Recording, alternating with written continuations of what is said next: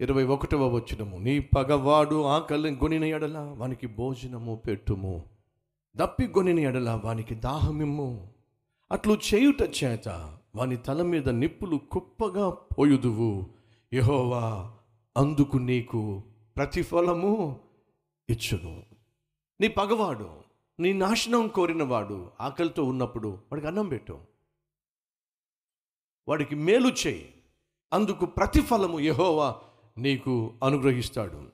శత్రువుని ప్రేమించండి. శత్రువు కోసం ప్రార్థన చేయండి.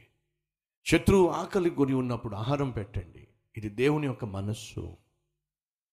ఆ దేవుని మనస్సు కలిగిన ఎలీషా కోపానికో క్రోధానికో తావివ్వకుండా పగ సాధింపు చర్యకో ద్వేషానికో చోటివ్వకుండా ఏం చేశాడో తెలుసా?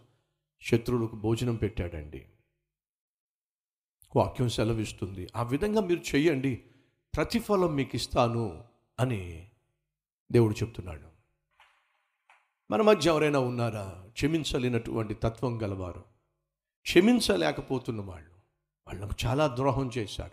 నన్ను బహుగా గాయపరిచారు. నానా మాటలు అన్నారు నాకు రావాల్సింది రాకుండా చేసేశారు. ఈ లోకంలో ఎవరినైనా క్షమిస్తాను కానీ వాళ్ళని మాత్రం నేను క్షమించను.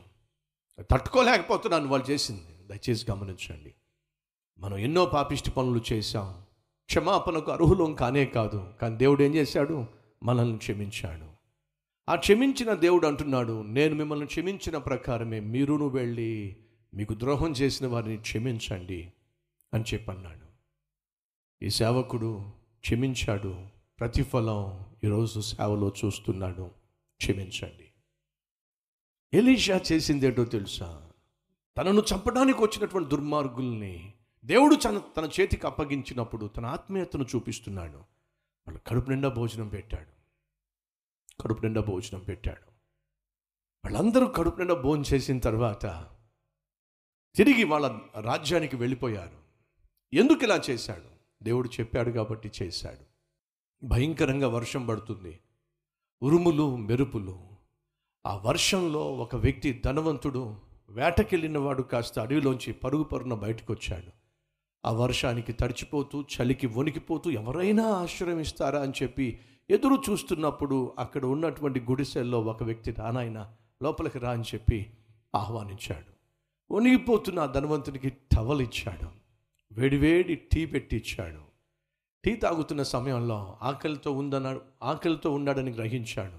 వెంటనే కొన్ని జొన్న రొట్టెలు తయారు చేశాడు. పక్కనే కోడి ఉంటే దాన్ని కోసాడు కోడి కోసి కూర చేసి జొన్న రొట్టెలతో కోడి కూర కలిపి అతని ప్లేట్లో పెట్టి ఇస్తూ ఉంటే ఒకవైపు ఆకలితో ఉన్నాడు మరోవైపు వణిగిపోతున్నాడు గబగబా తింటూ ఉన్నాడు. కాసేపు అయిన తర్వాత ఏం చేశానని చెప్పి నా గురించి ఏం తెలుసు అని చెప్పి నన్ను ఇంతగా ఆదరిస్తున్నావు ఇంతగా ప్రేమిస్తున్నావు ఇంత చక్కని ఆహారం పెట్టావు నేనేం చేశానని నీకు? అని అంటూ ఉంటే ఈ వ్యక్తి అయ్యా నువ్వు నాకు చేశావు నాయన. ఏం చేశాను? ఎప్పుడు ఏం చేశాను నీకు? చెప్తాను నాయన. ఈ అడవిలో పడినటువంటి ఫలాలు అలాగే కూరగాయలు నేను పట్టణానికి తీసుకొచ్చి అమ్ముకుంటానయ్యా. వచ్చిన డబ్బులతో బ్రతుకుతాను నా కుటుంబాన్ని పోషించుకుంటాను. అలా వచ్చి కూరగాయలు అమ్ముకున్న తర్వాత తిరిగి ఇంటికి వస్తున్నప్పుడు భయంకరంగా భయంకరంగా వర్షం పడుతూ ఉంటే ఆ చలిలో వర్షంలో వణికిపోతూ మీ పెద్ద బంగ్లా బయట గోడ ఉంటే ఆ గోడకు ఆనుకున్నాను వర్షము.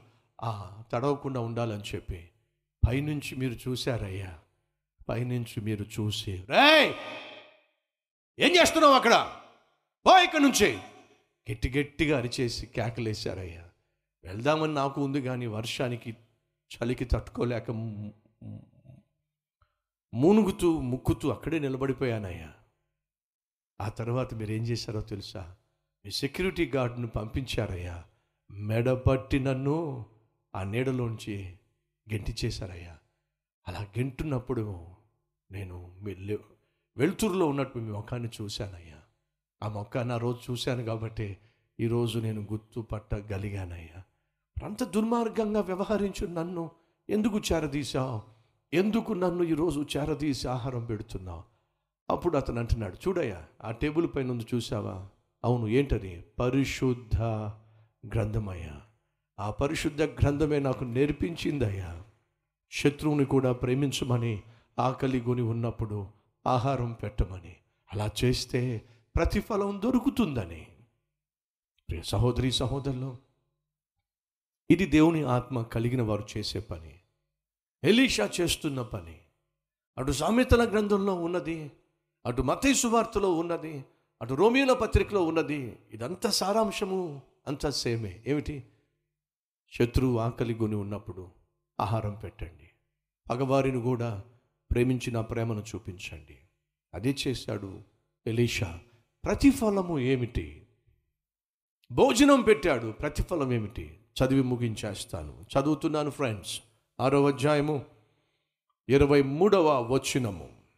అతడు వారి కొరకు విస్తారమైన భోజన పదార్థములను సిద్ధపరచగా వారు అన్నపానములను పుచ్చుకొని రాజు సెలవు పొంది తన తమ యజమానుని యొద్దకు పోయిరి. అప్పటి నుండి సిరియనుల దండు వారు ఇస్రాయేలు దేశములోనికి వచ్చుట ఏమిటి? మానివేసిరే. ఇంక ఇస్రాయేల్ జోలికి రాల. ఇంకా వాళ్ళ మీదకు మనం వెళ్ళొద్దు. ఒకవేళ వెళ్ళే ప్రయత్నం చేస్తే వాళ్ళ దేవుడు మనల్ని మనందరినీ కూడా మూటగట్టి వారి చేతికి అప్పగిస్తాడు. వాళ్ళు ప్రేమ కలిగిన వారు ప్రేమను చూపించే దేవుణ్ణి కలిగిన వాళ్ళు వాళ్ళ జోలికి వెళ్ళొద్దు. అని చెప్పి వాళ్ళు యుద్ధం చేయడం మానేశారండి. ఆ రోజు పెట్టిన భోజనం యుద్ధాన్ని ఆపేసిందండి. ప్రియ సహోదరి సహోదరులు దేవుని ఆత్మ మనలో ఉన్నట్లయితే మనం సమాధానపరిచేవారిగా ఉంటాం. మనం కలిగి ఉన్న వాటిని సంరక్షించుకునేవారిగా ఉంటాం. అంతేకాకుండా సంధి కుదిర్చేవారిగా ఉంటామే తప్ప శత్రుత్వం పెంచేవారిగా ఉండనే ఉండం.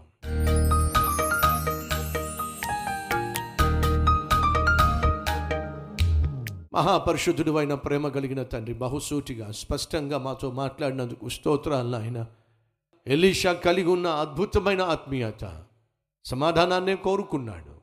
ఎన్నిసార్లు శత్రువు కాలు దువ్వినప్పటికీ కయ్యానికి సమాధానాన్నే కలుగ చేశాడు.